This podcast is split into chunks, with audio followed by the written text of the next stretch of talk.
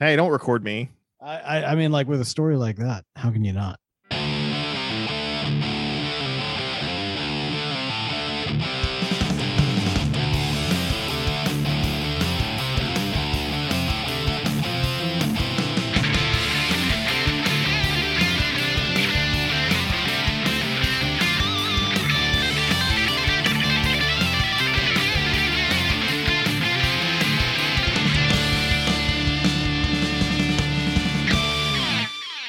Welcome to Panel to Screen. I'm Bo. And I'm Bell. Bell, man, how are you doing tonight? I am sleepy. you know, I feel like you're always exhausted when we record at the late, late hour of 4 p.m. yeah, I've just I've just been doing a lot of brain stuff today. Okay. Um so my brain my brain sleeps need to happen because otherwise not good work they are. Be- Bell brain think not he is doing. Me not word good now. yes, no, I that that is clear. Well, that's great. At least you don't have to, you know, record a podcast. I think uh Hey, you know what? You know what?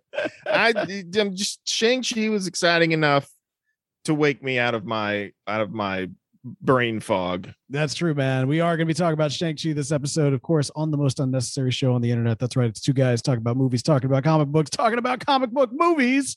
And we have got a, a comic book movie for you today. I'm really excited to talk about this one with you, man. I walked out of the theater. Like the first thing I wanted to do was record. And man, I am just super stoked. But first, we got to let the good people know that this show would not happen without their support at patreon.com slash TV talk. So if you would like to help make this show happen, that's the place to go to do it. Again, that's patreon.com slash TV talk. By the way, we have got some special announcements coming your way early October. So stick around. Uh, you know, well, I mean, like stick around, I guess, in a couple of weeks. I mean, don't hang out here. Just just watch the feed. You know what? Just just tune into the podcast. Stare at your phone for the next several weeks. yeah, yeah, yeah, yeah. Just camp out by it. Whatever the equivalent is, is camping out by your phone. That's what you Go, that's what go to do. the go to the podcast store and camp out in front of it. That's right. they're, they're podcast stores, right? Physical locations. There should be. I had a I had a studio. It was called a storefront podcast studio at, at somebody some some newspaper called it that. And I was like, ah, there you go. Podcast storefront. It's a thing. Uh, but uh, yeah, so do do that and um, stay tuned for early October for a big announcement here from all of us at Flash TV Talk panel to screen and even some more things. Yeah. All right, there you go. That's all I'm gonna say about that for now. Bell, you ready to dive into it? Let's jump into the Shangdown. That's it's actually Shung. Shang. Shung. Shang. Yeah, I, that's the G. hardest thing for me is like I, I have a buddy who speaks Mandarin. Uh, do, did you ever meet Aaron? He went to MC. I don't quite uh, possibly. Maybe not. Anyway. it's been a long time. he most aloof dude in the world, super cool guy, but like he just decided one day he wanted to learn Mandarin, and so he just went to China and Like no no experience, no job, no nothing, just went and learned it. And so we went to visit him, uh, you know, a couple years after he had been there to do the Trans-Siberian Railroad and also to see like Wow. uh, uh, Beijing and Shanghai. And so he taught me a couple a couple things. Um, I my yeah, tonal languages are really hard for me. So I'm just the reason I'm saying all of this is because I'm going to pronounce Shang-Chi uh wrong numerous times throughout this episode and i apologize it is not my intent to do so um but i am an ignorant american and i have no culture Yeah, and I'm dyslexic, so I'm just gonna rest on that and not have to worry too much about it. yeah yeah All right, man. Yes, we are talking about Shang-Chi. And uh let, let's let's go ahead and first address kind of our history with the character. Bell, uh, how familiar were you with Shang-Chi going into this movie? i knew that he existed Okay. i think that was about it All right. All right. That's it. All right. Yeah. Honestly, man, I'm in the exact same boat, except for the fact I don't think I really knew that he existed. It was not a character I was familiar with in the slightest prior to the production of this movie. Um, I remember when Marvel first announced they were making a Shang-Chi film, I was a little uh, well, no, I was a lot skeptical. I did not think, I was like, how on earth are they going to make such an obscure character into kind of an Avengers level hero in this universe? To me, it would it would be, I mean, if I can make a DC equivalent, it would be as if they were to introduce like Jonah Hex and say he's going to be one of like the top tier Justice Leaguers. I mean, that that just it doesn't compute. it's like this is a genre character that also exists in this universe, but doesn't quite have the same, you know, superhero level of you know placement or at least what limited knowledge i had of the character at the time. But the great thing about having a character that doesn't necessarily have the you know the the household name recognition is that you can get a little creative with it especially a character that may have maybe not the most uh I, I let's just say maybe not not an origin story that particularly aged all that well or yeah or, uh, yeah. i mean I'm, I'm trying to be generous here but you know the great thing is is when you combine that reality with the fact that marvel really you know messed up with the mandarin and iron man 4 or iron man 3 uh, which i realize is an opinion. Some people don't don't think that's the case but let's just go ahead and assume that it is uh, you've got a great opportunity here to re-envision and reimagine a character a power set and a lot of lore in a really creative and fun way for this universe, man. I was thrilled to get uh, when when they first announced the fact that not only were we getting a Shang-Chi movie, but that we were also going to be exploring the the world of the Ten Rings. So yeah, like I I think I think I looked up what when they when they were doing all the Iron Man 3 promotional stuff and and you're talking about the 10 rings and whatnot. I think I looked it up and I think that's where kind of like, you know, I saw some of the earlier uh Shang-Chi like stuff and you know like Fu Manchu, his his arch nemesis and things and right and like the Ten Rings and I, I remember there's like a comic book character and they were they were like finger rings at one point, right? Yeah. So the Ten Rings, if uh, you know the so Iron Man, his you know primary nemesis for quite some time in the comics was a character that went by the name the Mandarin, who of course was the original kind of bait and switch uh, villain for uh, Iron Man three uh, and then also was eventually, you know, uh, retconned into becoming uh, Shang-Chi's father. Now, of course, the, in the comics, I don't even believe the two characters ever met. I don't know. I'm not as familiar with that comic, uh, with his comic book story, but and and from my understanding, they just weren't connected. So what they did here is they took the Mandarin and kind of combined him with Fu Manchu and turned into this kind of new imagined character that's really fantastic, and I think really added uh you know a, a good villain dynamic you can relate with them you yeah you, like almost to a point where you, you kind of feel mad that they're not just sitting them down and having a conversation with them. You know what I mean? Like, yeah, yeah. And so they did a great job with this character. And yes, you are correct. In the comics, the Mandarin, his 10 rings are literally 10 rings, each ring having kind of a different power set, like one kind of controlling water and one controlling uh, fire or shooting fire, if I'm remembering correctly. And I believe that those rings were connected to like perhaps an alien spaceship. Course, in this film, the rings have kind of changed to bracelets. And I got to tell you, man, especially since we just spent a whole lot of time with little magical gems, I think this was the right move. I think it made them way cooler. Uh, the way that the power set worked, while very, very different from the comic books, looked incredible. I loved that whole like pressing down on the ground, like like boom, like whipping yourself up into the air, and I, I thought it was pretty sweet so yeah, like I grew up with uh, a lot of Jackie Chan movies. I did a biography on on Jackie Chan uh, a while ago, or Ooh. not a while ago, but like when I was when I had to do biographies, you know, in school. And um, so like I I read about Jackie Chan and like you know that got me interested in like uh, uh, Bruce Lee and Sammo Hung and like all the other people that Jackie Chan really like interacted with and then uh, Stephen Chow, who is also a great like he does a lot of martial arts like uh, uh, wushu style films. Those were like really popular in the 70s and 80s. Uh, they're like basically like martial arts fairy tales with magical powers and things like oh. that. You know, and uh, but but Stephen Chow did stuff like Kung Fu Hustle, which you might have heard of. Or, oh yeah, sure. Shaolin Soccer, and uh, you know movies like that. And yeah, I remember you were big into that yeah and I, I, I really liked i really liked those, those kinds of movies and you know uh, i'm uh, uh, Crouching Tiger, Hidden Dragon. That's a, that's another like wushu style uh, film with like you know just fantastical powers and martial arts and stuff. I just I love the, the choreography and the uh and, and the fighting and like you know Jackie Chan's like doing all of his own stunts and all this kind of stuff. I, I just really really dug it growing up. Uh, I got a bunch of like old uh, DVDs of of like very beginning Jackie Chan movies and, and they're they're really awesome. It's just and it's cool to see that in a Marvel movie kind of context, like yeah. something that I, w- I would never would never have thought to see. And so you know having these like fantastical sort of rings and and have them being like the arm rings. Like there's a character in uh, uh, uh, Kung Fu Hustle who has these arm rings and like he's one of these he's a tailor in the in the little like hovel that they live in. And he he's like an old warrior or whatever. And now he's retired and he does tailoring. And like when the bad guys come like he pulls down his uh these like they're like shower curtains or whatever that are holding up uh fabric but they're actually his fighting rings. And he puts them on his wrists Ooh. just like that. It's really really cool. And it reminded me of all that. And they had yeah sorry i'm on a weird diatribe here but just all to say i really liked the approach and how they did the rings in this movie Yeah, I mean, I, I think it, it added to kind of the martial arts, but still kind of allowed for that supernatural, and then also just the the, uh, you know, I, I say magical, but again, you know, there there is a mixture of magic and technology with this character, and and there is kind of you know with um, uh, you know, if if if if it is. I think probably a safe bet that the rings themselves have some sort of alien origin uh, I just I loved how it was kind of an interweaving of all that. Now let's talk about this martial the martial arts there for for a moment here.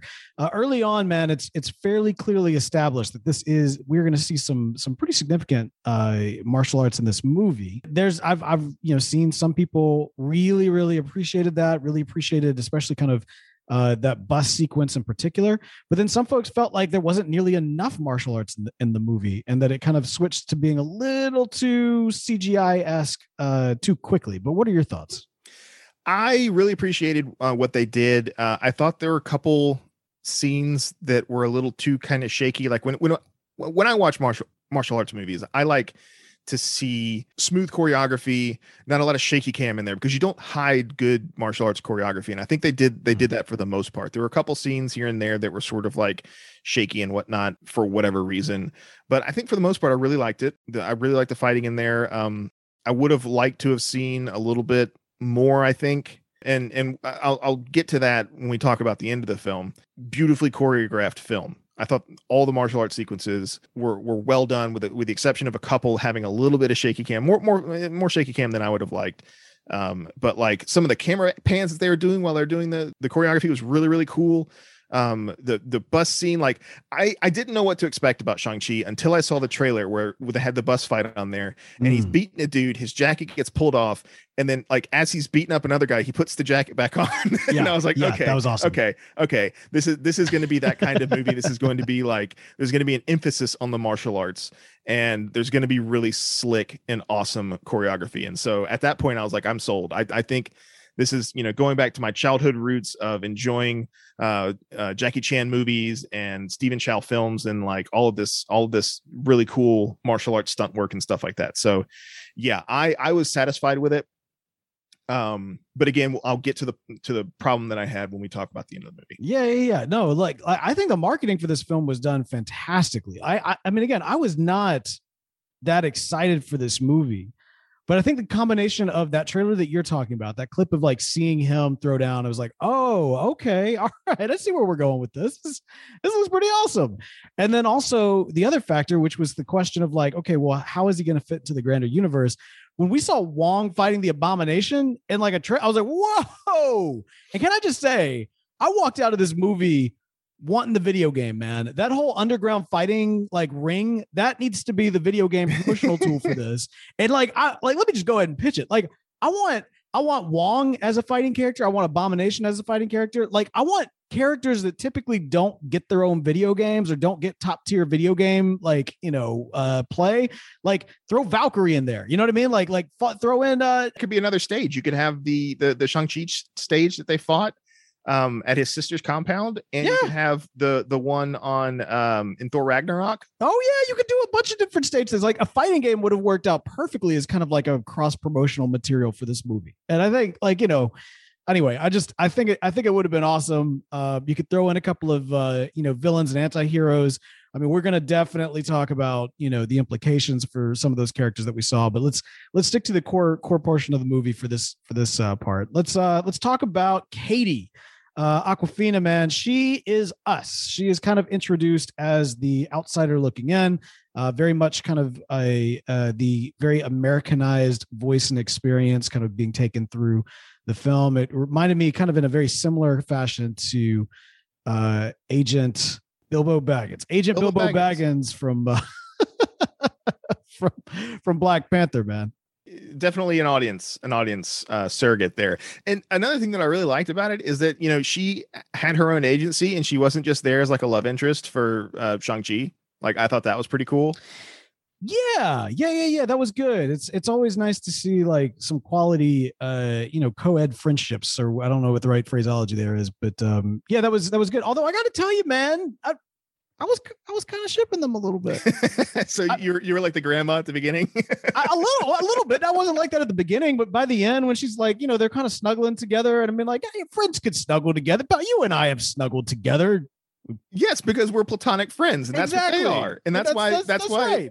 yeah. But that that's why I think it was great for her character to not be just re- relegated to the love interest. You know. I know, but I mean, you know, it's as somebody who, who married their best friend. Don't knock it till you try it. It can be a sure, sure, but like you know, like Doctor Palmer in Doctor Strange, Okay. she had she had an important role. Like I, I love Doctor Strange; it's one of my favorite Marvel films. oh yeah, that's great. Um, and you know, she had an important role, like she helped save Doctor Strange and whatnot, but like she was always kind of uh, felt kind of relegated. She's like, you know, as this this pseudo kind of love interest in his story, right? And I don't, I, you know, I don't know. It, it this felt distinctly different from that. Um, it felt like yeah, no, I agree. I mean, like that's the thing. There, it felt it felt like you know there there was a genuine friendship there, and I mean, have have you seen the What If Doctor Strange? When yeah, I watched it last night. Yeah, yeah yeah yeah there's a th- there's not an obsession if you will that you could see these two having for each other there's more of a, a genuine kind of friendly familiar love and i think i don't know man i know it's not the right thing i know we're supposed to comment on how great it is that like oh yes uh, you know a, a male female friendship that doesn't have to be romantic and i'm I, i'm down with that i do agree with that mindset that being said they're cute together i'm gonna i'm gonna side with grandma okay i'm gonna side with grandma not saying that they have to like get married or anything. I'm just saying they make a cute couple. Um, loved I'm them, not man. saying they should get together, but they should totally get together. right. I'll be the non-politically correct uh, voice in, in that for this. I think they'd be cute together. Uh, I loved them uh, going to uh, karaoke and uh, you know just really kind of dealing with you know the whole adulting thing that you're supposed to be doing. And you know there there's an interesting aspect of both of these characters. The movie as a whole really deals with you know what does family legacy mean? Like who are you in relation to your family and and that sort of thing. And we see that kind of play out in you know for for you know the character of the mandarin. We see that we see that for uh shang-chi. We also see it for his uh, sister as well but for katie it's a little bit different. Katie is wandering aimlessly throughout life. And i mean it's a very you could argue simple arc for her and that's to some extent fine. She is a side character in the midst of kind of these you know more fantastic elements that are happening around her. But i have to tell you the the moment where she kind of gets her aha the you know you miss every target you never aim for or what it would you know I, I forget the the wisdom that she was shared with that spoke to me man i thought i was like you know that that's i know that's like a simple resolution to her you know relatively undeveloped story but i i found it very relevant i thought it was good yeah, yeah. No, I, I agree. Like I thought that was really, really neat. It was, you know, she, she's kind of wandering amongst these godlike characters in these fantastical locations. And you know, it's like uh the the you know, you, you never you never hit anything if you don't take a shot. Like that was that was really poignant. And I think that hits that hits home, you know, for it hit home for me, and I'm sure it hit home hit home for a lot of people. There's, you know, there's always risk involved in things, but you know, you're never gonna know do anything unless you try. right no i Yeah, thought it i thought it was good um and i really you know she got she got the uh she got the lucky shot off at the end which uh saved the universe good good aim definitely Yeah. good aim although i do feel like you know uh it'd be interesting to see where uh where she ends up going with all of this i, I just Well, so uh, that's the thing is I, I don't know enough about uh, Shang Chi's like uh, ancillary characters uh, in the Mhm. comics to know if there's an analog for her character in the future. Like I know there's a new run for Shang Chi out right now. I haven't read it. I don't know much about it other than it exists. so Right. so I don't know if there's like a, a sidekick character or a partner character um, that they're that they're moving her, her towards. Um, well it, it- she's a lot like kat dennings' character in uh in thor right like she's Yeah. fun she's uh comic relief uh you know like she she had she had far more of a uh a character arc than kat dennings did um, yeah. but at the same time like you know but I, I don't know maybe a cross between that character and shuri to some extent because you do kind of see the dynamic that she and shang-chi have as something that is kind of special to the story and you don't really want to lose um you know even when he's off avenging so we'll we'll see what ends up happening there Uh, all right, so let's talk about the sister man, Shang-Chi's sister man, Xialing. Interesting, right? Like I thought it was kind of neat how um, you know, her father obviously preferred Shang-Chi to her, but she still felt like doing the training and stuff like that, you know, she wanted to do it and it was harder for her to get to where she was uh, because she didn't have the support that Shang-Chi did. And when he mm. left, that was like a huge turning point for her, right? Like he was the only one who seemed to really, uh, aside like once her once her mother died, right? He was the mm. only one to mm. seem to care for her, and um, you know, it took her six years of realizing that he's not coming back for her to like finally be like, all right, well, just doing it myself. And then yeah. she builds this entire empire, you know, for herself, which I thought was really, really neat. I I liked the uh I, I wish I could remember the name of the weapon, the the the chain, the kind chain of the, part. the, yeah, the throwy, the throwy chain thing. Yes. Yeah, that was super cool. Uh really like that. And I guess we'll talk about the ending stuff later. Um, so we won't, won't, quite go into there yet, but we're, we're getting we're getting to it, man. I know you're like you're chomping at the bit for it, but oh, yeah, yeah, know she reminded me a lot of uh was was it number nine from the the Umbrella Academy? Number nine was or was it number seven? I can't quite remember what the kids' numbers were and everything, but violin, the uh the white violin. It's like, oh, abusive dad, but abusive dad ignored me and therefore, you know, wanting to kind of like prove themselves and you know like i just remembered very specifically the scene in which she's she's training to the side and it reminded me of uh, it reminded me of Vanya, you know, like when all the other kids are getting tattooed and she, you know, takes a sharpie and tattoos herself. Um, yeah. And you just see like, you know, the kids are crying, but, and anyway, I just, I love the, um, the layers of abuse, if you will. like I love the exploration of like layers of abuse that you see in this family. But you also you don't just see that. You also see that there are tender moments. You get like, you know, them all playing video games together, them being a family together.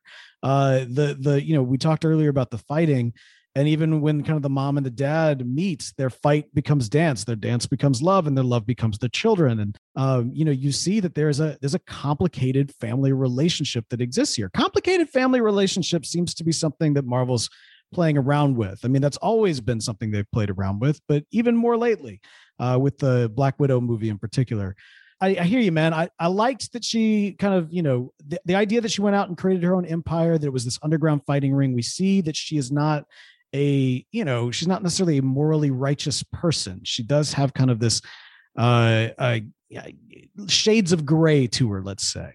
Um there's not you know the the fact that you know it's a fighting gambling ring on the dark web you don't necessarily see anybody kill each other but you wouldn't necessarily be surprised to find out their death matches going on. It it does seem a little bit okay because we do get Wong showing up there like it ain't nothing. So, well, I feel like it's not. It's not a. It's not. They're not in there trying to kill each other, right? They're trying to win the fight.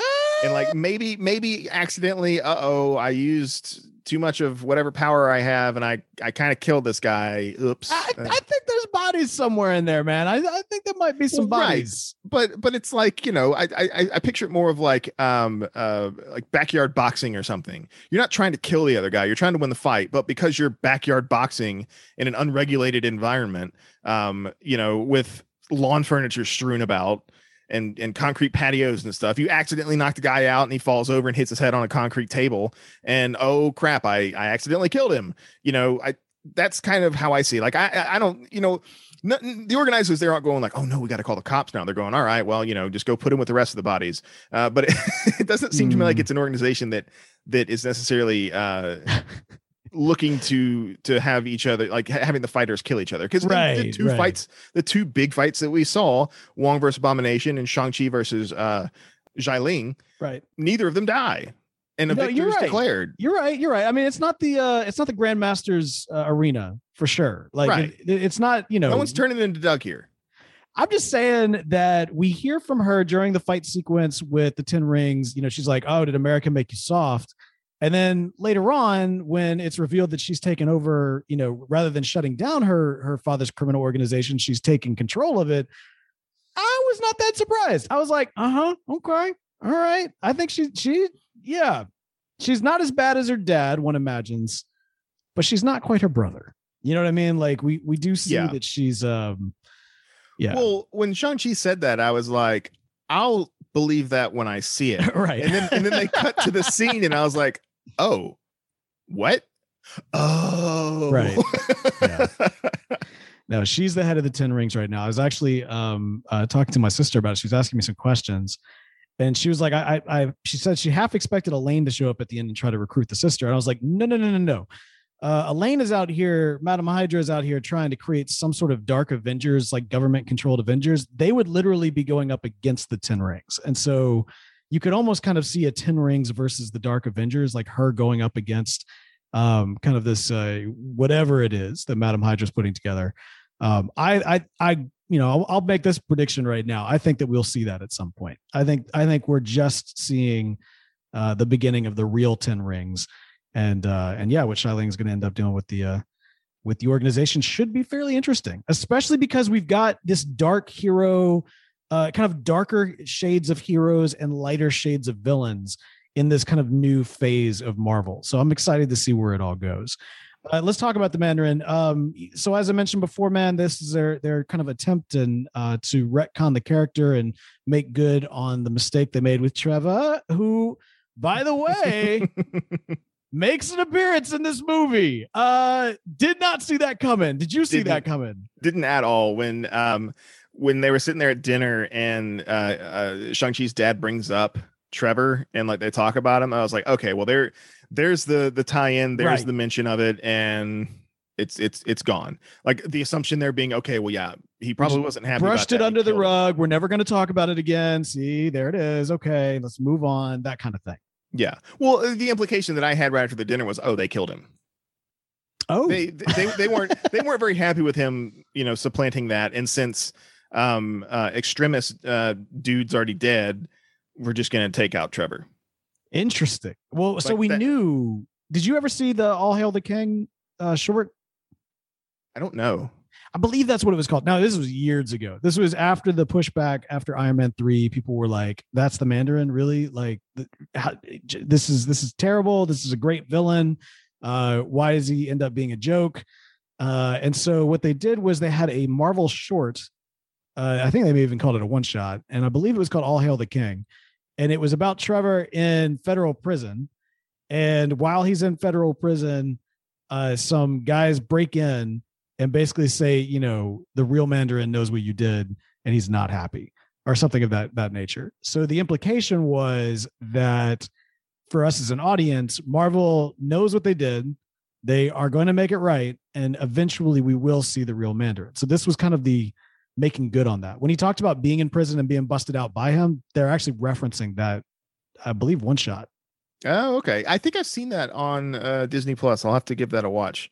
If if I did see it, it was I mean that came out many many years ago, right? Oh yeah, it was, it was yeah, very much so Because so. they did a bunch of one shots. They did like Coulson, like a day a day on the job. Or something like yes yes but this was after those um i'm trying to remember where the where the, it, it was it was after those i think it was one of the last ones they did Yeah, because they stopped doing them. they did. They did stop doing them. But um anyway so yeah love the fact that trevor was in this. I i was shocked they brought him back in. I thought that was a great great addition. Um and just kind of a fun way to like you know to own it a little bit to own to, you know as opposed to like just like okay this is the one thing we did we screwed up. But look at look it's better now. It's like no no no we're gonna own it. We're gonna own it from this go go around. And also for people that did like that interpretation of kind of the mandarin as a you know kind of a, a faux or i just it's not even that interpretation. It's really just the bait and switch. And people that really appreciated it about iron man 3 and i know there are some uh, it's it's kind of a way to validate them a little bit and and not and not say like hey we're going to pretend like this movie you love didn't happen. It's like no this happened.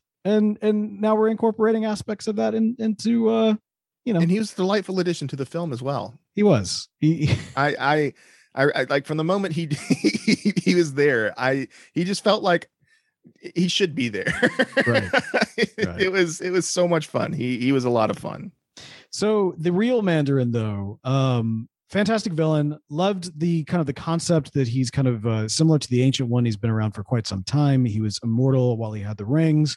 Uh, he was a very uh, calm and controlled presence, even in the midst of his villainy. Uh, we, uh, I, I got from him early on, and I did not think I would, but I got from him that this is somebody that yes can be a loving father. Um, this is somebody who uh, isn't you know gaslighting his wife or anything of that nature. It's like no, this is this is actually this makes sense for who this person is, and I you know I, I, the scene that where they were playing video games. I mean, it kind of surprised me a little bit, like just how much I was like, okay, well, guys, talk to your dad. Like clearly he's like, you know, you, you see that he's being lied to. Like, you know, they, they did. They tried to. They tried to tell him like that's not mom. Like that's not what's going on. And yeah, but like Shang-Chi's like, I'm gonna go kill him. Shang-Chi. It's like I'm gonna go kill him. And it's like, okay, well, dude. yeah. I don't know. I that I, I like that though. I, he was a really complex villain. Um, really well written. Like, you know, he he meets his wife, uh, gives up his rings to have a family wasn't expecting that at all. And then he kind of turns the moment she dies because that was really the only thing anchoring him to being a decent human. Right. Um, right. And so, you know, at that point, I think, at least in Shang-Chi's mind, especially towards the end of the film, uh, his father was was was truly gone at that point. Hmm. Um, once like he picked the rings back gone. up. Yeah, like you know, his mind was gone. He was trying to release this this demon that he didn't really understand that he was. But they had that redemptive kind of thing there at the end. Like, you know, his father was trying to send Shang-Chi to go kill the man responsible for his mom's death. And ultimately it was him, right? Because of all the bad things that he did in the, in, in the past, they caught up to him. Right. But he wasn't, he wasn't willing to accept that. And I think he finally was at the end of the movie. I think there was a little redemption there for. Oh, for sure. And I, you know, I like the fact that he gave the rings to his son, and and it was it was kind of like the completion. His goal was always, to some extent, to do that, right? Like you got a chance to see he was grooming his son to kind of take over for him one day. But and what you know what was ended up being kind of beautiful is that it was in a heroic fashion and not in a villainous fashion. And uh yeah no i i dug it. I, I liked his arc. I just i don't know. I i would have he's one of those villains that i would have been very happy keeping around. That being said as i mentioned his death opens up the doors for some very interesting storylines with the 10 rings. So uh, i'm just a little torn by it. I'm a little torn by it well, you know, that's that's the signs of a good of a good villain. This is true.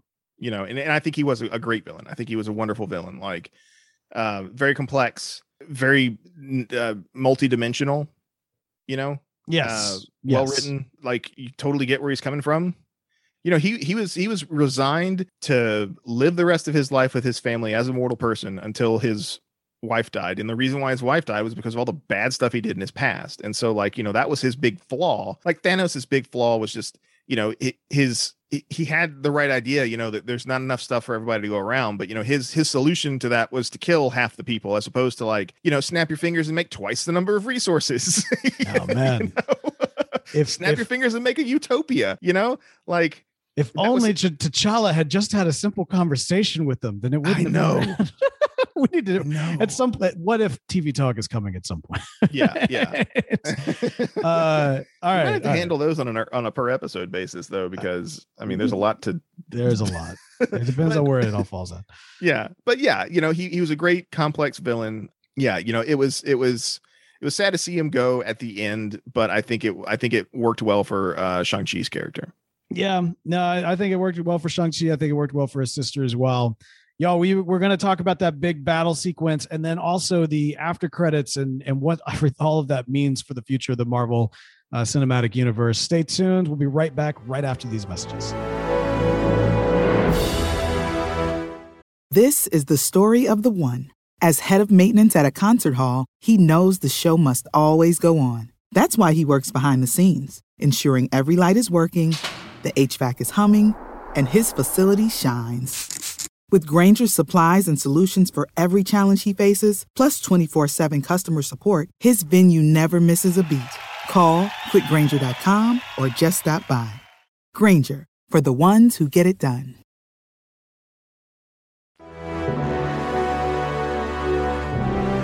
All right, and we are back. Okay, man, you've been just chomping at the bit to talk about the uh, the the end sequence, the third act, the big final battle. My guess is you loved it so much. Eh, I mean, you know, I can. I, I feel like we've seen enough stuff now that I'm like, yeah, Bell, Bell's gonna hate this. like, well, I didn't hate it. I didn't hate it. I was. It was. It was disappointing to me. Um, it turned into a kaiju fight. Like kaiju fights are fun. Don't don't get me wrong. The kaiju fights are fun. Sure, but um, I was kind of hoping that the big in fight sequence would involve more of the title character. yeah. Of, I mean, it Yeah. made sense the way they set the story up because the only way they were able to defeat the darkness thing beforehand was because the Great Protector came and saved them. Um, I was hoping that might be some kind of allegory to where that title of Great Protector has now been uh, bestowed upon Shang-Chi. Like he's now the new great protector. like he is the great protector. Like the dragon imbued because like the dragon gave them gifts of the of the armor scales and stuff right that he's using in his weapons and his armor. They're all using that kind of stuff. I thought maybe there'd be something to do with the the dragon because the dragon gave them the power of the of the martial arts that they practice in the village. And so i thought perhaps there would be some kind of thing where like the dragon is weakened uh uh and it it gives whatever remaining power it has to shang-chi who is then able to uh, become this great protector and defeat the evil on his own. That that's that's that's where my brain was going. That's where i thought it was heading. Um and it you know just kind of turned into a kaiju fight at the end. And and that's okay. It was still fun. It was a cool little spectacle. Um but like i felt like it kind of diminished what they could have done with shang-chi there at the end. But you know. Yeah, so I was hoping it was going to be Fing Fang Foom. I'm not to lie. Uh that was that was kind of a hope for mine. And so I was I was a little uh I was fine with the whole great protector thing. I was like, "Okay, okay, cool. Um fine." Uh the the soul flayer kind of, you know, uh HP Lovecraft uh, looking thing was interesting. Here's here's here's my crit- criticism. I guess if I've got criticism about the movie, it- really comes down to that third act. Because for one thing, I mean, yeah, it was it was an okay, awesome spectacle. I agree with you wholeheartedly, man. I, I really was disappointed at how little like Shang-Chi was actually involved in the battle. Now I realize it's because like his story, his fight was really about him overcoming his father and his kind of acceptance of he is the combination of his mother and his father. I like what his aunt told him uh, about like you are, you know, take what they take what they gave you and make it your own. And that's really And- that yeah and you see that right like because his martial arts style adapts to his mother's and he uses the rings like his father Yeah. right like it was it was beautiful it was it was really really awesome and then like he fights his dad and then the big demon pops out and his dad is eaten and now it's it's a it's a kaiju fight That's right. Well, I mean, and, and just to kind of take that that concept further too. I mean, if you think about it from the standpoint of his father was very much kind of like power and offense, his mom was very much grace and defense, and uh, you know, literally the tools that he has, the gifts that he has, the physical gifts that he has from both his father and his mother. His father is kind of the the rings, which are kind of these attack weapons, and the mother is the dragon scale armor that he's wearing, kind of a defense uh, weapons. And so you see kind of that yin and that yang coming together uh, to really kind of form him both in kind of the the physical traits as well as the mental and I, I the art, you know, the uh, the martial arts as well. So yeah, I mean, I, I loved it, man. I I I think that narrative was gorgeous. I thought that it makes a lot of sense for the character. It was a it makes for a beautiful story, and that part was great. And I think maybe for that reason, that's why the big battle at the end felt a little out of place because I think really all it needs to come down to is him versus his father or him and his sister versus his father. But like the the apocalyptic level problem that we're dealing with is in a pocket universe. You know what I mean? Like this isn't even our universe anymore. Like it's literally kind of this uh, a side dimension, not in a multiverse type of way, but in more of like a you know, I guess like, you know, I guess like almost like the opposite of the dark dimension to some extent, right? Like where this is all going down. And I, I, I don't know. I, I, I didn't feel as though it was, they were saving their mom's home, which was good. It's a Yeah. Good, good thing to do. Not saying it's not a good thing to do, but it, it just, it, it felt disconnected from his storyline. Uh, for me personally. And then the villain, like from that standpoint, you know, the monster villain, we didn't feel connected to it. We didn't quite get the full grasp of what this was. Uh, to my knowledge, this was not a, a character or a creature from the comics that has significant meaning. There's been a lot of speculation that I've seen around what what it could be tied to or what it could be alluding to. Um, the dragon itself, uh, again, if it had been Fing Fang Foom, I think there would have been kind of an interesting, uh, interesting way to explore some of the lore of the comics, and so you would have kind of even known there were there was deeper uh, storylines going on uh, connected to that. It's possible, by the way, that the rings might be calling out to Fing Fang Foom. Uh, that and that might be something that we Mm. see. I don't know. Maybe who knows?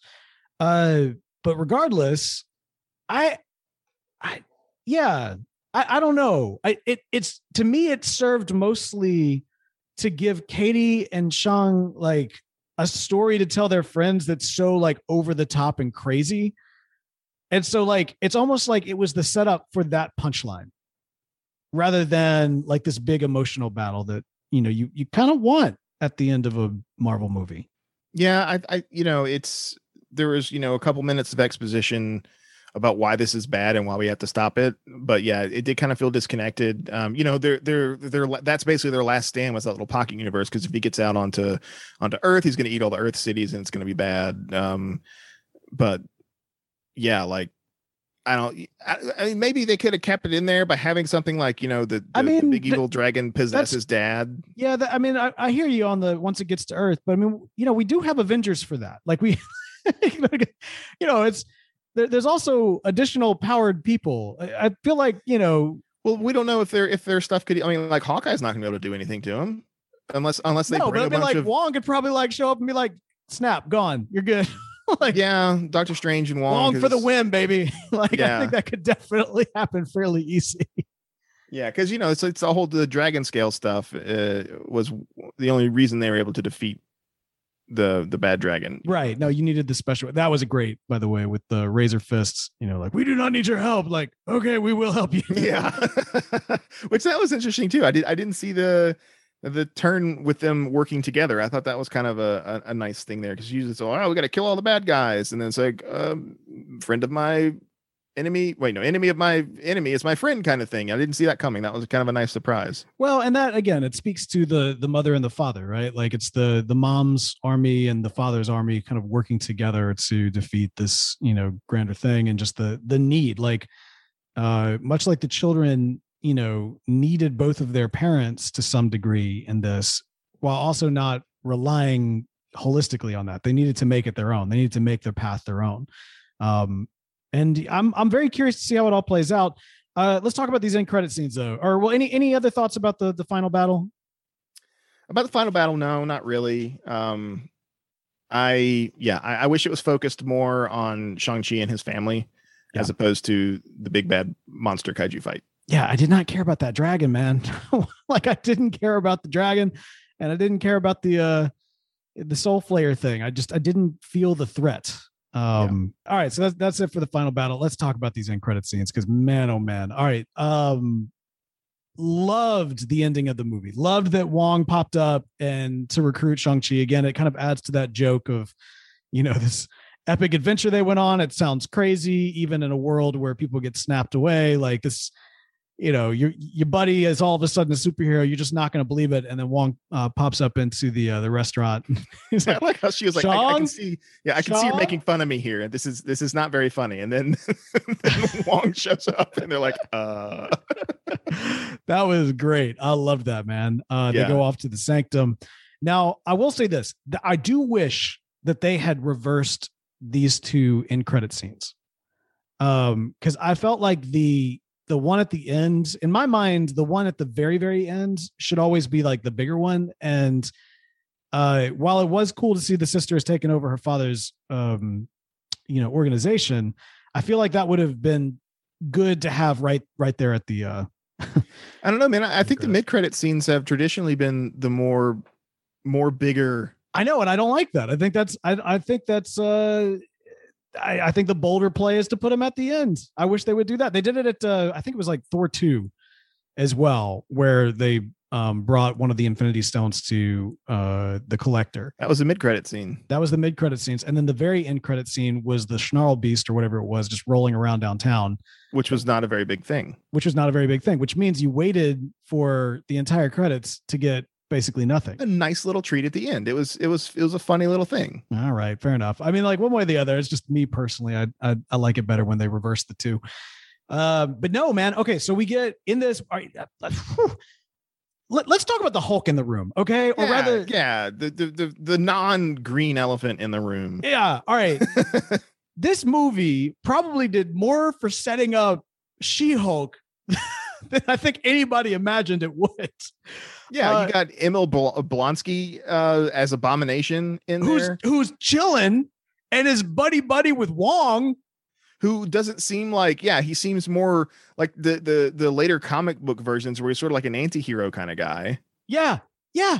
This is this is not this like obviously we haven't seen Blans- Blonsky Blansky. Um, we haven't seen the abomination in years. Okay, it has been years since we have seen him. So obviously some things have gone down. His body is still kind of or has over time adjusted further to the radiation, which is fine. I mean, to be fair, you know, it's not like the Hulk looks the same way he looked before. I don't even think it really registered with me at first until I walked out of the theater and I was like, wait a minute. Wait a minute. He's not supposed to be Bruce. so, all right. Uh, I, I have seen a lot of different theories. I've got my own, but first I want to pitch it to you. Why is Bruce Banner Bruce Banner? Man, I don't know. Like at first, I was like, wait, when does this take place? Mm. It's after the snap. Mm-hmm. Is it before? He's got the arm sling. Yeah, oh, that's what I was thinking at first, right? I was like, wait, when it wait, no, he's got the arm sling on. He's still heal, but why why you you put the brains and the brawn together and now you took them apart again? Like, what is this? Mm-hmm. Mm-hmm. So All right. I don't I don't know. Like, I don't know if if he if he found a cure or if he can just like just stay Bruce normal mode, then go into you know the professor mode. Uh, that is what I think a lot of people are thinking, hoping, speculating. I've got a different theory. Okay. I, I think what I think Shang-Chi actually takes place after She-Hulk.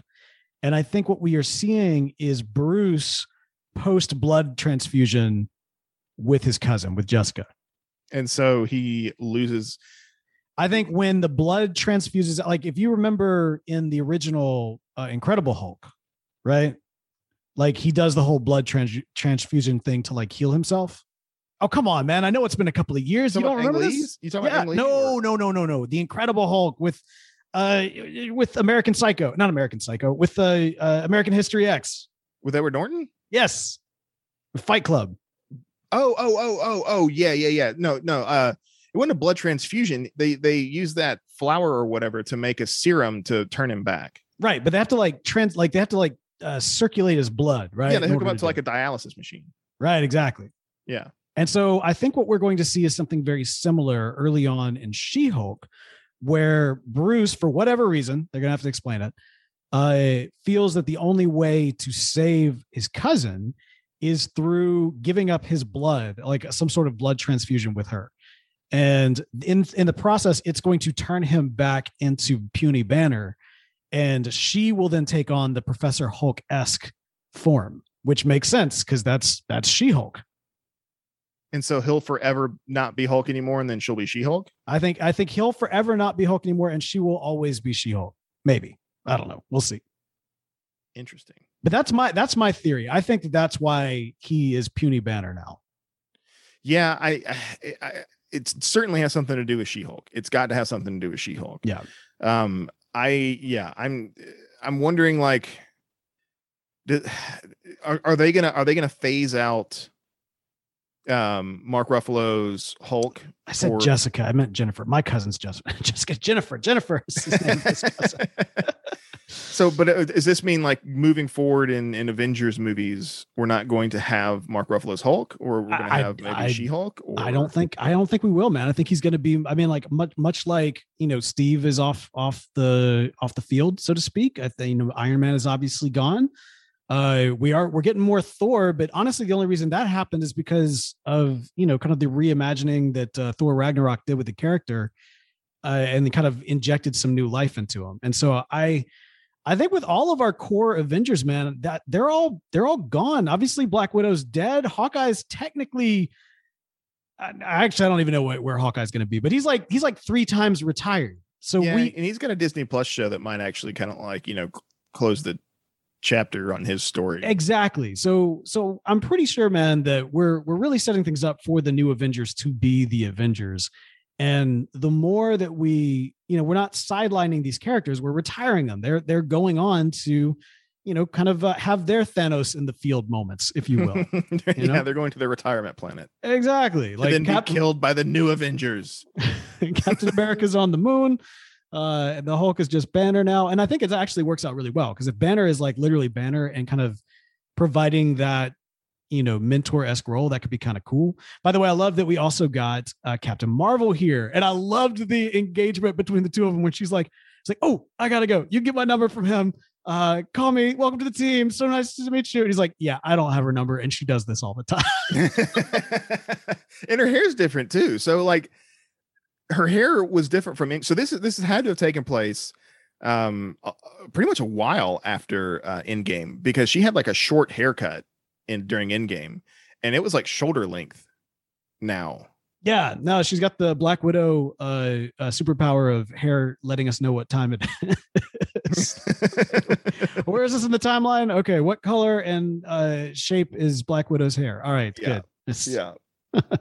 but no, no, no. Yeah, I, I think um, you know part of that maybe because they're not quite sure yet where her film's going to be and so they don't want to end up setting up a continuity era but they want to make sure that she's involved in some form or fashion with this. I think that made a lot of sense. Uh, also as i understand it i believe that brie larson has some sort of connection with the director for this film. And so there was also kind of a desire to to want to work uh, together in some capacity. So that that might be part of it.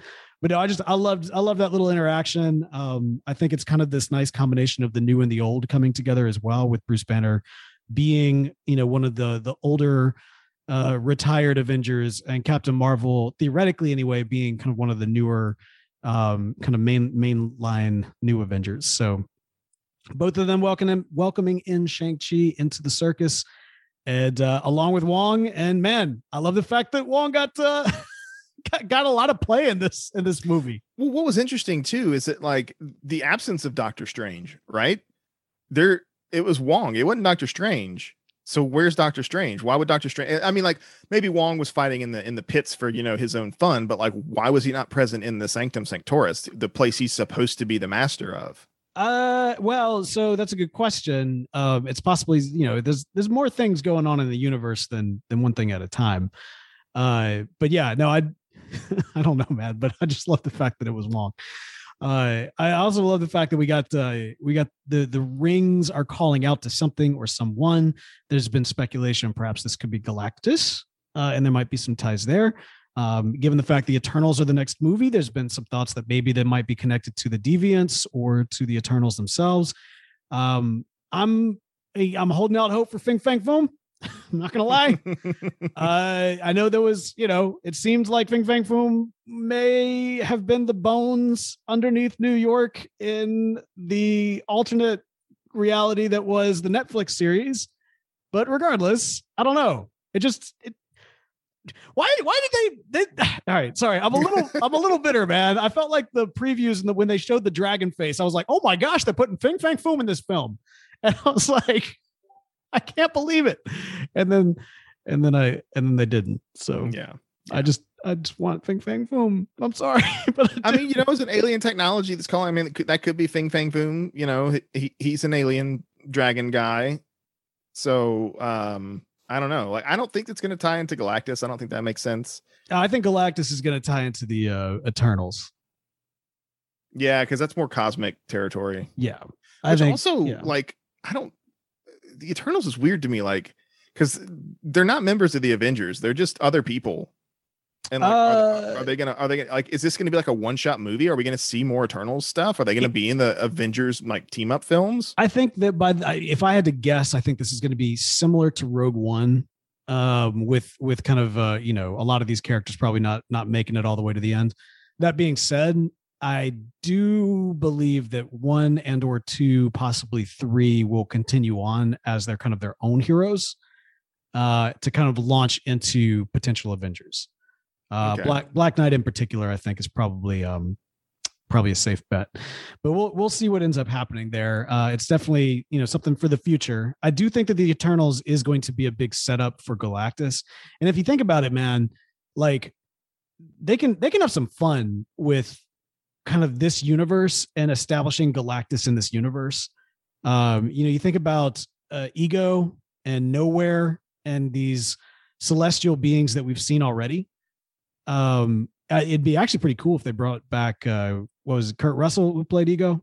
Yeah, yeah, it'd be cool if they brought him back actually for the Eternals as kind of a fun cameo. Um, when they're kind of going back and looking at their history. But regardless, I, I think it'd be really interesting to see how they're going to interweave all this. But think about it: we we potentially have upcoming man, we potentially have Galactus, we potentially have Dark Avengers, and we potentially have um, Kang. And these are like some of like the heavy hitters in terms of like you know your villains. Yeah. So we it phase four is shaping up to be a pretty um pretty big a bigger sandbox than I think maybe we might have suspected early on. Yeah, like I feel like you know the so like Dark Avengers is probably going to be like the first Avengers uh, film, and then we'll move it. We'll step it up. eh, Probably not to Galactus. I don't know who they do in the interim, but like Avengers Two: Age of Ultron is going to be. I don't think Kang, and then Hmm. Avengers. The next, I guess, two movies would be would have to be Kang. I think Kang's going to be the big the big bad, right? I mean, obviously with the multi, I think the Kang is going to be the big bad of Phase Four. Uh, I think that Galactus might be more of a Phase Five type of big bad. Um, with kind of the if we if we make kind of those those connection points there. Um, but actually, you know what? I say that might be that Galactus is really, you know, we've been saying that Kang is the new Thanos, and that's not necessarily true. I think Kang is really more of like a phase long uh, uh villain to be sure but I think Galactus is really more of that Thanos, that like epic level threat that requires literally the entire universe. Um, because because he's gonna eat it. so and also, you know, they've been very, very back end teasing, you know, Fantastic Four coming, Fantastic Four coming. And I guarantee that the Fantastic Four like coming in and establishing Galactus, like I think, you know, I think we could have Secret Wars. I don't know, man. It's just a fun. It's just a fun time. It's just a fun Yeah. time to be a Marvel Yeah. fan. There's just so much that they could do, and it's the sky's the limit. They're getting creative. They're getting experimental. Shang Chi, uh, or Shang Chi is actually a really, really great example of that, and I think it's a great example of that working very, very well. So, um, yeah, fantastic film. I'm giving it a four out of five. yeah i i absolutely loved it um normally the the ending part that i complained about in a movie that i wasn't as infatuated with would probably bother me more but this one was so everything else was so much it was so good that it just didn't bother me but i'm gonna 4.5 4.5 Oh, I, I, wow. lo- I love this movie Okay, it's very rare that you rank a movie higher than me. That's that's impressive. Okay, yeah i i yeah I, you were saying like how as soon as you left the theater you were thinking like xyz as soon as i left the theater i was thinking about when can i see this next Mm. Yeah, man. Yeah, that's uh, it's a it's a good one. So go out and see it. Uh, let us know your thoughts. You can of course uh, check out the show at Flash TV Talk on the Twitters. You can follow Bell at Ring That Bell. Uh, all of our information can be found at flashtvtalk.com. By the way, guys, we've got a big announcement coming your way early October. What could it be? If you want to find out first before anybody else, join the Patreon, patreon.com slash TV Talk. Uh, we will be dropping the info there before it hits the interwebs, but it will be hitting the interwebs. So stay tuned for that. Um, also, I will go ahead and mention this. I was probably going to wait a little bit longer, but I'll go ahead and put it out right now. Uh, if you would like to, uh, we have got a Minecraft uh, survival multiplayer server that we've been doing for quite some time called Flashcraft. Uh, and we are getting ready for the third iteration of Flashcraft, which is going to become something else, which we're also going to announce in early October. Uh, and if you would like to join us on that, if you play on Bedrock, if you want to play Minecraft Bedrock uh, and join us for that, uh, we'd love to have you. So uh, just get in touch with us. You can uh, hit us up on the, the DMs or, or contact us through the website. And um, yeah, we, we would love to have you you join as well. So there that is. Well, I think that's going to do it for us this week. But until next time, we'll be Shang-Chi-ing you later. Because like seeing you later. yeah that's that's also bad